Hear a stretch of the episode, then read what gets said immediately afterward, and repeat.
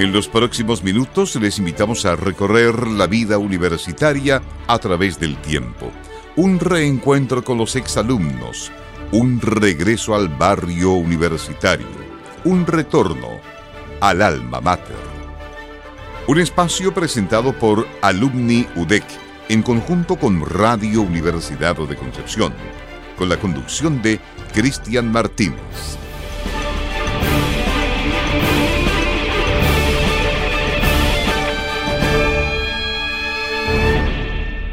Hola, ¿qué tal? Muy buenas tardes. Bienvenidos a Alma Mater, el programa de Radio Universidad de Concepción y Alumni UDEC, que como todos los miércoles eh, nos invita a conversar con nuestros queridos exalumnos y exalumnas de aquí de Concepción, de Chile y también del mundo.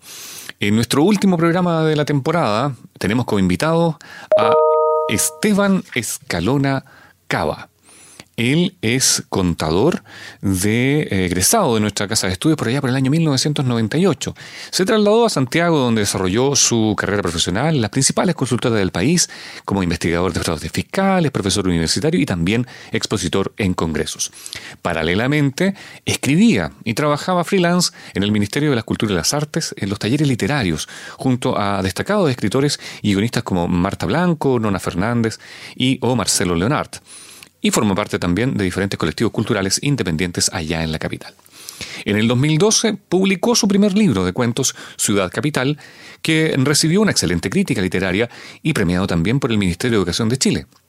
Ha sido invitado a ferias literarias de Santiago, Viña del Mar, San Francisco, allá en California, en Estados Unidos, y también en Nueva York. Desde 2019 vive allá, en Nueva York donde ha escrito crónicas y cuentos publicados en antologías, bien digo, y revistas literarias. Además, recientemente publicó el libro Tal vez Manhattan, Maybe Manhattan, en edición bilingüe, que está, que está presentando durante este mes de enero en las ciudades de Concepción, Puerto Varas y Santiago. Esteban Escalona Cava, bienvenido a Alma Mater. Hola Cristian, muchas gracias por la invitación. Estoy muy contento de, de tener este primer contacto con mi ciudad. Ya hoy día voy viajando, así que... Ah, muy bien. Excelente. Así que imagínate cómo estoy con la, energía, la adrenalina. Sí, es el momento de, sentir esa, adrenalina de, ser recibido en, nuestra querida, en nuestro querido país. Ahora, vamos al principio de todo. ¿Cómo es que nace ese interés por la auditoría y aquí en la Universidad de Concepción? Bueno, el interés por la auditoría creo que algo heredado, ya que mi padre es contador, tenía algunos tíos que eran contadores, en oficina de contabilidad ahí en Concepción, frente a los tribunales. Entonces la contabilidad era algo que era muy cercano a mí. También la, literatura, o sea, el primer libro que leí fue gracias a mi padre, que me regaló una novela de Julio Verne a los ocho años. O sea, a los ocho años empecé yo a leer novelas eh, de aventuras, y me, empecé a sumergir en el mundo de la literatura. Y, yo creo que fue una vida paralela, pero la, la contabilidad fue por eso, por, algo heredado. algo que para mí era conocido y que por lo tanto era una opción en ese momento, cuando uno tiene 17 años y no sabe qué hacer con su vida. en realidad. Era, la opción más, quizás más que estaba más al alcance de la mano. ¿Y por qué lo de Conce? Bueno, porque es la mejor universidad, ¿no? Ah.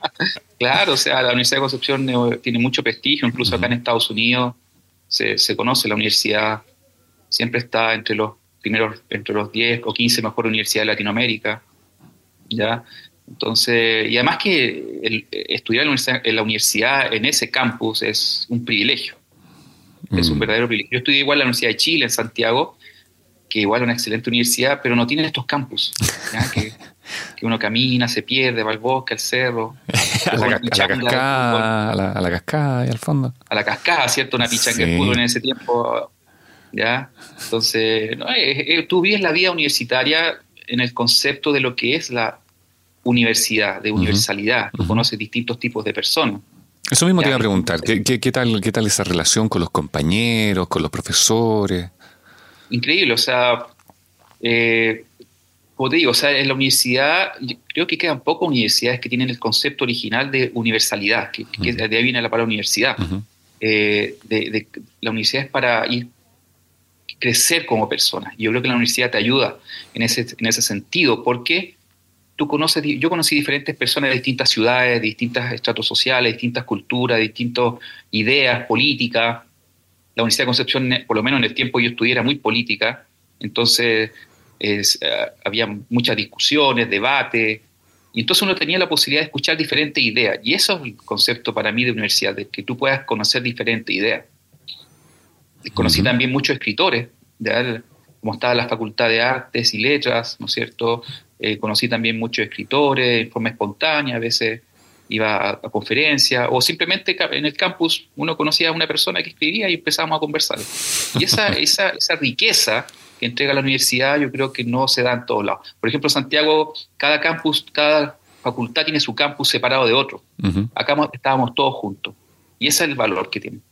Qué genial. Y, bueno, y, ah, estudias la carrera, eh, ejerces lo, suficiente, pero la beta literaria estaba ahí.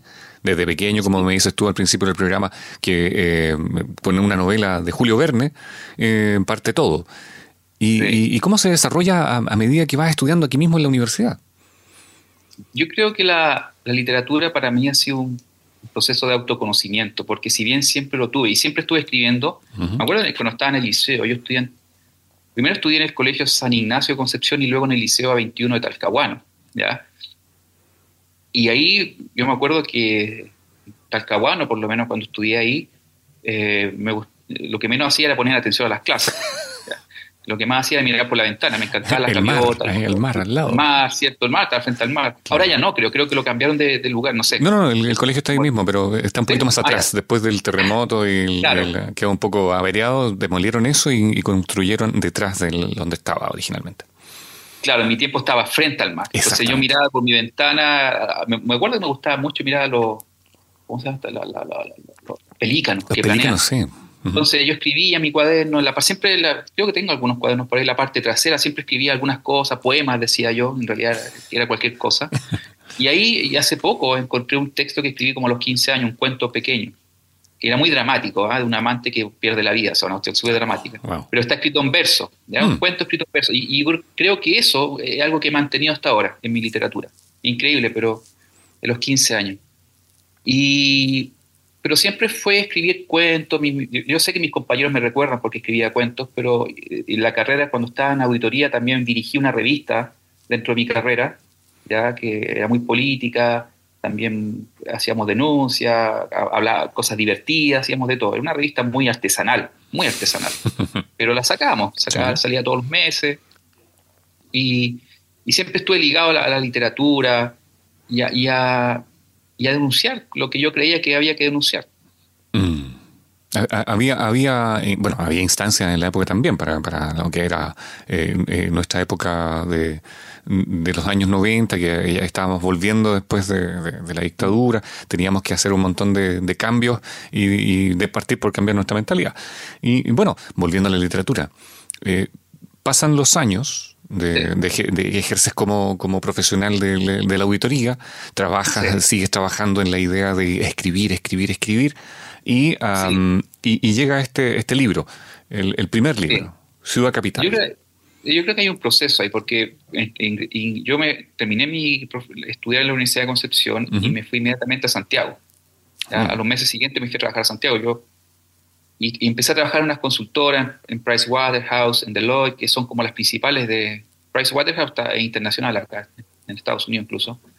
Y yo no lo podía creer, que, porque nunca fui un alumno tan, tan, nunca fui un alumno tan brillante. Ya. ¿ya? Pero cuando empecé a trabajar me di cuenta que era fácil, que no era tan complicado, que yo creo que trabajando es más fácil que estudiando. ¿ya?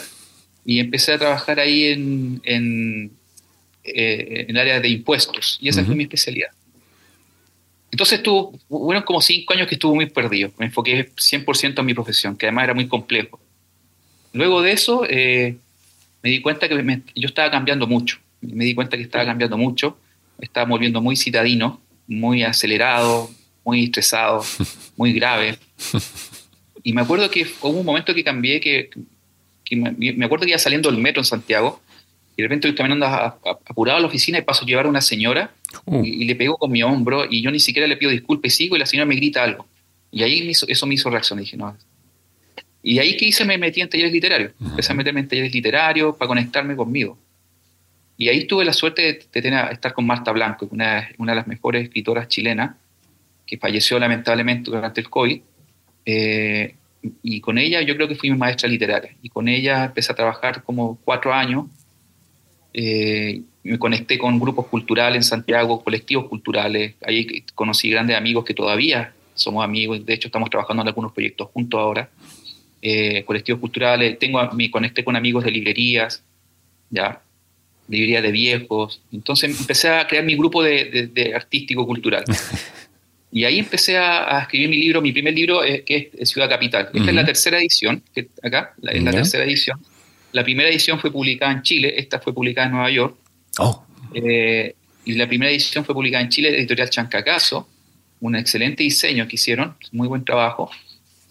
Y ese tuvo dos ediciones en Chile, porque fue premiado por el Ministerio de Educación, por lo tanto el Ministerio compró toda la segunda edición.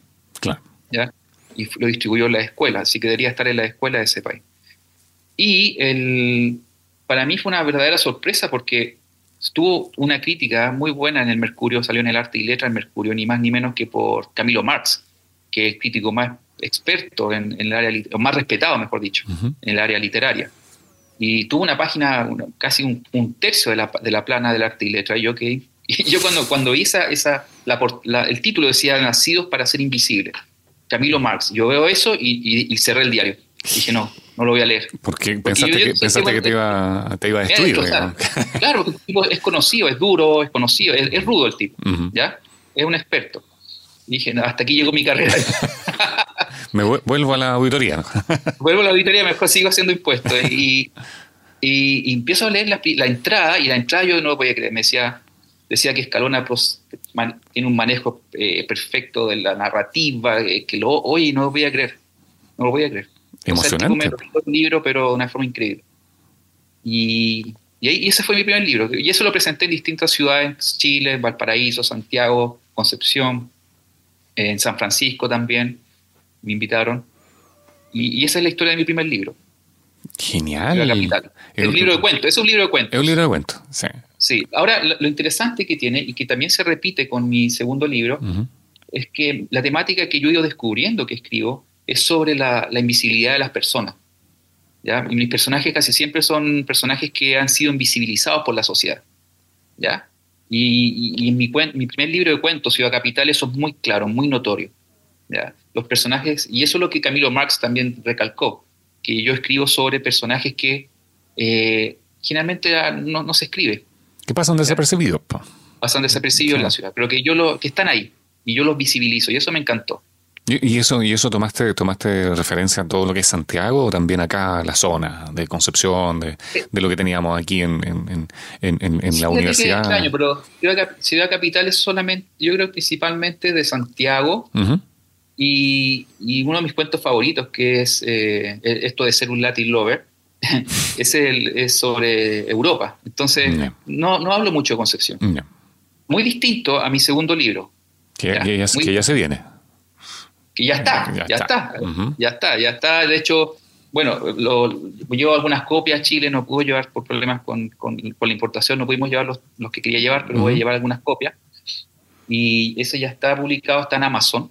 Ah, ya. Eh, maybe, tal vez Manhattan, maybe Manhattan. Es una edición bilingüe, un excelente trabajo para quienes quieran leer en español y en inglés, está excelente.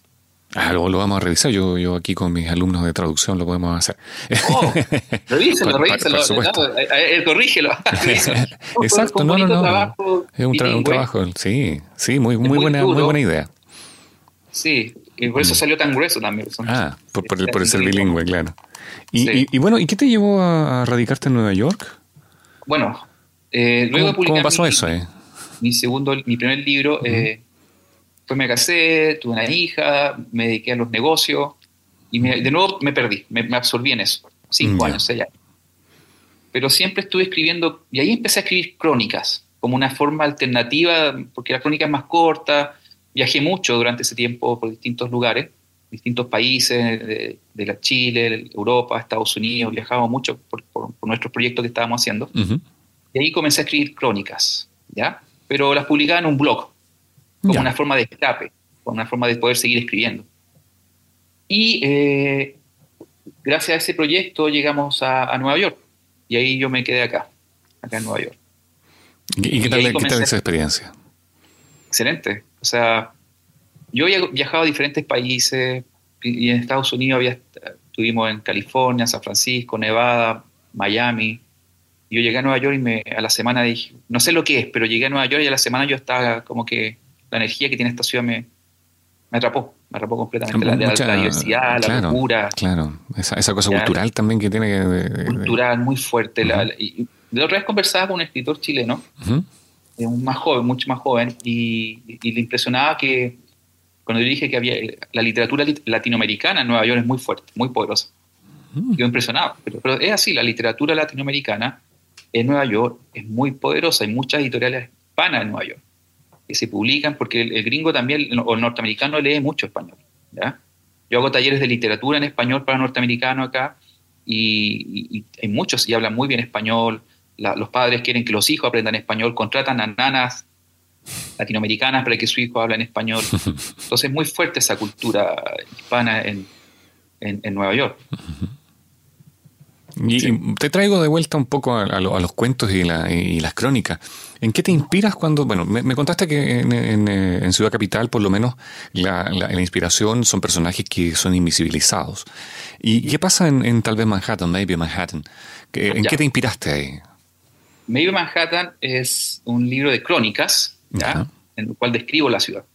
Ahora mis crónicas siempre, acá descubrí algo nuevo también, una forma nueva de escribir crónica. No quería escribir una crónica como lo hacen los periodistas o una crónica de viaje, no, no es eso. Es un libro de crónicas en el cual yo hablo sobre la ciudad y la describo de, acuerdo a mi visión de la vida. Entonces a los, a los, norteamericanos les ha gustado mucho esta, esta forma porque le ha permitido tener una visión fresca de la ciudad. Yo de Nueva York también volví a lo mismo, a la, invisibilidad, pero de otra forma. No tanto de las personas, sino que también de los lugares. Entonces empiezo a hablar sobre lugares que no son... Yo, en mi libro no aparece la, Estatua de la Libertad, no aparece el puente de Brooklyn, no aparece... El, eh, no, nada de eso. Aparece el puente de Barrazzano. No sé si has escuchado hablar del puente de Barrazzano. Nadie. Ni siquiera los norteamericanos lo conocen. O sea, ni siquiera los neoyorquinos lo conoce muy bien. Y es un puente maravilloso. No sé si tú conoces el puente de, San Francisco, el Golden Gate. El Golden Gate. Es igual al Golden Gate, es igual, pero está en Nueva York. Y nadie lo sabe. Ni siquiera los, los neoyorquinos, muchos neoyorquinos. Y, y, una crónica habló sobre eso. Y, donde yo hablo con la gente y les pregunto, oye, ¿tú has pasado por el Verrazano? No, nunca ha pasado. Sé que existe un puente, pero nunca lo han visto. Nunca lo han visto. Entonces, hablo sobre eso Hablo sobre, hablo sobre una crónica sobre, a los bingos les encanta mucho esa crónica, que es el del vapor que sale en las calles. Ah, sí, como en las películas, que aparecen en las películas, claro. Eso, que aparece en las, y mira la simpleza, o sea, hablo del vapor que sale en las calles, invento toda una historia respecto a eso, de por qué, una explicación de por qué sale ese vapor. a los bingos les encanta, se vuelven locos y les encanta que la lea porque es una explicación tan absurda que pero la escribo tan real que algunos me han preguntado, Oye, ¿es verdad eso? Es verdad, claro, me preguntan. Y eso me, me, entretiene, me divierte, yo juego mucho con mis lectores. Eh, una de mis crónicas con la que abro el, libro es Mi nombre es Starbucks, que es una de las primeras crónicas que escribí y habla sobre la sensación de, de cómo cuando uno es inmigrante y uno de los primeros cambios fuertes que sufre es tu nombre, cómo tu nombre cambia. ¿ya? Entonces, claro, porque acá yo, yo no soy Esteban, puedo ser Esteban, puedo ser Esteban, puedo ser Estefan, Steve, pero no soy Esteban. Entonces ya esos, esos cambios, y hablo sobre esa experiencia. Entonces, eh, entonces en este libro yo hablo sobre la ciudad desde el punto de vista del inmigrante, primero describiendo lugares, mi experiencia como migrante, por ejemplo, mi nombre es Starbucks, y también eh, yo viví muy duro la época del COVID. Acá me tocó muy duro esa época del COVID, porque eh, un tiempo tuve que trabajar limpiando edificios, ¿ya? trabajando en la calle. Y me tocó justo la época del COVID porque había que trabajar y los gringos no querían trabajar. Entonces me tocó salir en esa época sin, sin seguro médico, o sea, una época muy complicada para mí. Una exposición absoluta, una exposición absoluta. Exposición absoluta, exposición absoluta, directa. Entonces, pero tuve muchos buenos amigos. eso también me, me, sirvió mucho acá, tener, cuando uno tiene fe en sí mismo, en sus proyectos, yo creo que van apareciendo personajes que te ayudan en la vida. Y, un personaje clave aquí fue mi amigo Esteban Vergara, que es un chileno que conocí acá en Nueva York. Otro Stefan. Otro Stefan, otro Stefan, otro Esteban. Y, que tiene una empresa de mantención de edificios, y él me ayudó mucho, mucho, mucho. O sea, cuando más necesité un amigo, él estuvo ahí. Qué, buen contacto, qué, buen, qué buena red se arma ahí. Sí, o sea, todavía somos amigos. De hecho, hablé ayer recién con él, antes de irme. Nos divertimos mucho. ¿ya? Y también yo creo que a él le hacen bien también hablar conmigo porque tiene un contacto con Chile. Él vive hace más de 30 años acá. Mm. Entonces... ¿Y qué, es lo que se echa de menos ahora en estos eh, cinco años allá en, New York City? Bueno, la familia, los amigos. Claro. Ya no es lo mismo. O sea, yo hablo de repente con mi amigo y hacemos bromas, hacemos bromas que no, no hace acá. No, no, eh, la comida también. Chile es muy hermoso, los lugares, ya. Pero claro, las memorias. Yo hablo, mi libro hablo, mucho de las memorias. En este libro yo hablo sí de Concepción, de Talcahuano. Acá yo hablo mucho sobre eso. Y lo, y lo, compara, y lo comparas un poco con la, con la percepción, no, no quizás con las dimensiones neoyorquinas, pero sí con la, con la percepción que se tiene de, lo que es. No, lo hago, eh, para, no lo hago para comparar, lo hago para entenderme ah, de quién soy. Porque vivir en una ciudad como Nueva York es tan extremo, en lo bueno y en lo malo, que necesito poner un pie en la tierra, un cable a tierra. Y ese cable a tierra, y eso lo descubrí acá, ha sido mi quién soy, mi pasado. Y eso lo, explico, y eso lo hablo. Por eso yo creo que en este libro he hablado tanto sobre mi pasado, mi vida talcahuano. Tengo una crónica bellísima, me encanta, que se llama When the Rain Begins to Fall. está en, inglés porque hace referencia a esa canción eh, Germany Jackson de los 80, esa And When the Rain Begins to Fall. ¿Te ah, sí, algo sí, sí, sí. sí. Entonces, esa crónica habla, habla sobre la memoria. ¿ya? Mm. Sobre la memoria, es netamente sobre la memoria. Y, y, hablo de Concepción, de la Universidad de Concepción, de mi experiencia en la facultad, de la desembocadura del Biobío. Y, y ahí hago una reflexión muy, muy interesante que descubrí gracias a esa crónica, que, en realidad la ciudad que yo busco quizás no está solamente en los lugares que veo, quizás la ciudad que yo busco también está en mi mente, en mi, en mi memoria, en mi recuerdo. Mm. Y, eso lo descubrí escribiendo esa, esa crónica. Armar una, memoria importante. Armar una propia ciudad. Eh, armar una propia ciudad, eh. exacto. Y esa propia ciudad es la que he armado en este libro. Qué genial ese libro lo vamos a necesitar entonces acá en la Universidad de Concepción, la biblioteca de la central o la biblioteca de Humanidades y Arte necesita ese libro eh, para eh, autografiado, ojalá, para, para, hacer un estudio sobre él y, y, hacer un, trabajo con respecto a lo que ha hecho Esteban Escalón Acaba, contador egresado de nuestra casa de estudios y literato, literato y, algún libro para después planeando ya algo. Sí, tengo varios proyectos, o sea, de mm. hecho ya terminó una novela. Eh, sobre Nueva York también. Muy bien. Eh, me encanta, me encanta la historia. También hay un poco de, fantasía. Estoy mezclando diferentes historias, una novela sobre Nueva York, sobre las ratas de Nueva York. Ah. Que, tú sabes que las ratas son es parte del turismo acá. Sí, sí. y también estoy en la Yo creo que esa novela sale este año, ya sale el segundo semestre este año. Eh, estoy en la mitad, en el 50% de un libro de cuentos. Wow. Y Producción también. absoluta. Sí, ha sido muy prolífico estos años.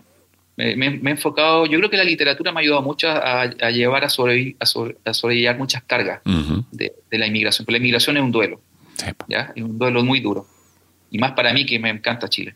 Entonces, eh, me ha ayudado mucho. Y por eso he escrito más, yo creo también. Y, y, estoy trabajando en otros proyectos con otros escritores acá en Nueva York. Hago talleres para escritores jóvenes. Me encantaría hacer talleres literarios para gente de Chile eh, ahora se puede, con, esto de, los sistemas de, comunicación de Internet, ahora se puede perfectamente. Eh, porque me interesaría mucho conectar a los jóvenes de Chile con la literatura de Nueva York. Mm, Eso sería fascinante, que hacer talleres literarios, de creación literaria, y conectar a esos jóvenes, me gustaría trabajar con jóvenes para que vean que se pueden hacer las cosas, conectar a esos jóvenes, la de secundaria, o ya ha salido recién empezando la universidad, conectarlos con el ambiente literario de, Nueva York, que como te digo es poderosísimo, o sea, increíble. Hay muchas revistas literarias en español, eh, muchas editoriales. Nosotros acabamos de fundar una editorial también acá en Nueva York eh, para publicar a hispanos en, Nueva York. Entonces tenemos muy, muy, muchos proyectos. Nueva York es una ciudad para hacer proyectos. Genial. Y volverse loco. y tratar de volverse loco. Estamos con Esteban Escalona Cava, contador egresado por allá por el año 1998 y creador de libros de cuentos Ciudad Capital y también de tal vez Manhattan, Maybe Manhattan, eh, y con todos sus proyectos. Estamos llegando al final del programa. Se nos hizo cortito esta, esta presentación para un, gran exalumno que está allá en Estados Unidos. Y eh, antes de terminar, en una frase, en una palabra, en un concepto, ¿qué es para ti la Universidad de Concepción? La Universidad de Concepción para mí fue abrirme al mundo. Creo que eso, abrirme al mundo, tener mi primera visión del mundo el primer paso para, el mundo. Mira dónde está, y mira dónde está, allá en New York City. bueno, gracias por acompañarnos, Esteban, que te vaya súper, súper bien, que te vaya muy bien con todos tus proyectos eh, y, a seguir adelante, voy a presentar los libros aquí en Chile, todos los libros que puedas tener de aquí en, durante el año, la novela, los cuentos, venir a presentarlos aquí a Chile de todas maneras. Gracias, Cristian. Muchas gracias por el tiempo, por tu tiempo, por la, entrevista. Te lo agradezco mucho y espero verlo en Concepción. De todas maneras, muchas gracias. Y así llegamos al final del programa Alma Mater del día de hoy y también de la temporada. Y hemos cerrado con Esteban Escalona Cava. Eh, agradecemos a todos y cada uno de los entrevistados, eh, invitados e invitadas a nuestro programa que durante este año 2023 eh, y principios del 2024 nos acompañaron contándonos su vida, su historia y sus proyectos. Em, un gran recuerdo para Miriam Villablanca, una ex compañera de trabajo aquí que todavía la echo de menos para conversar. Eh, muchas gracias por acompañarnos y ojalá nos encontremos en marzo, a fines de marzo aproximadamente, con una nueva temporada de Alma Mater. Hasta la próxima. Hemos removido recuerdos universitarios y hemos conocido la vida de otro miembro de la familia universitaria. Culmina esta edición de Alma Mater, pero nos reuniremos en el próximo capítulo para reencontrarnos con la historia y quienes pasaron por las aulas de la Universidad de Concepción. Es una invitación de Alumni UDEC en conjunto con Radio Universidad de Concepción.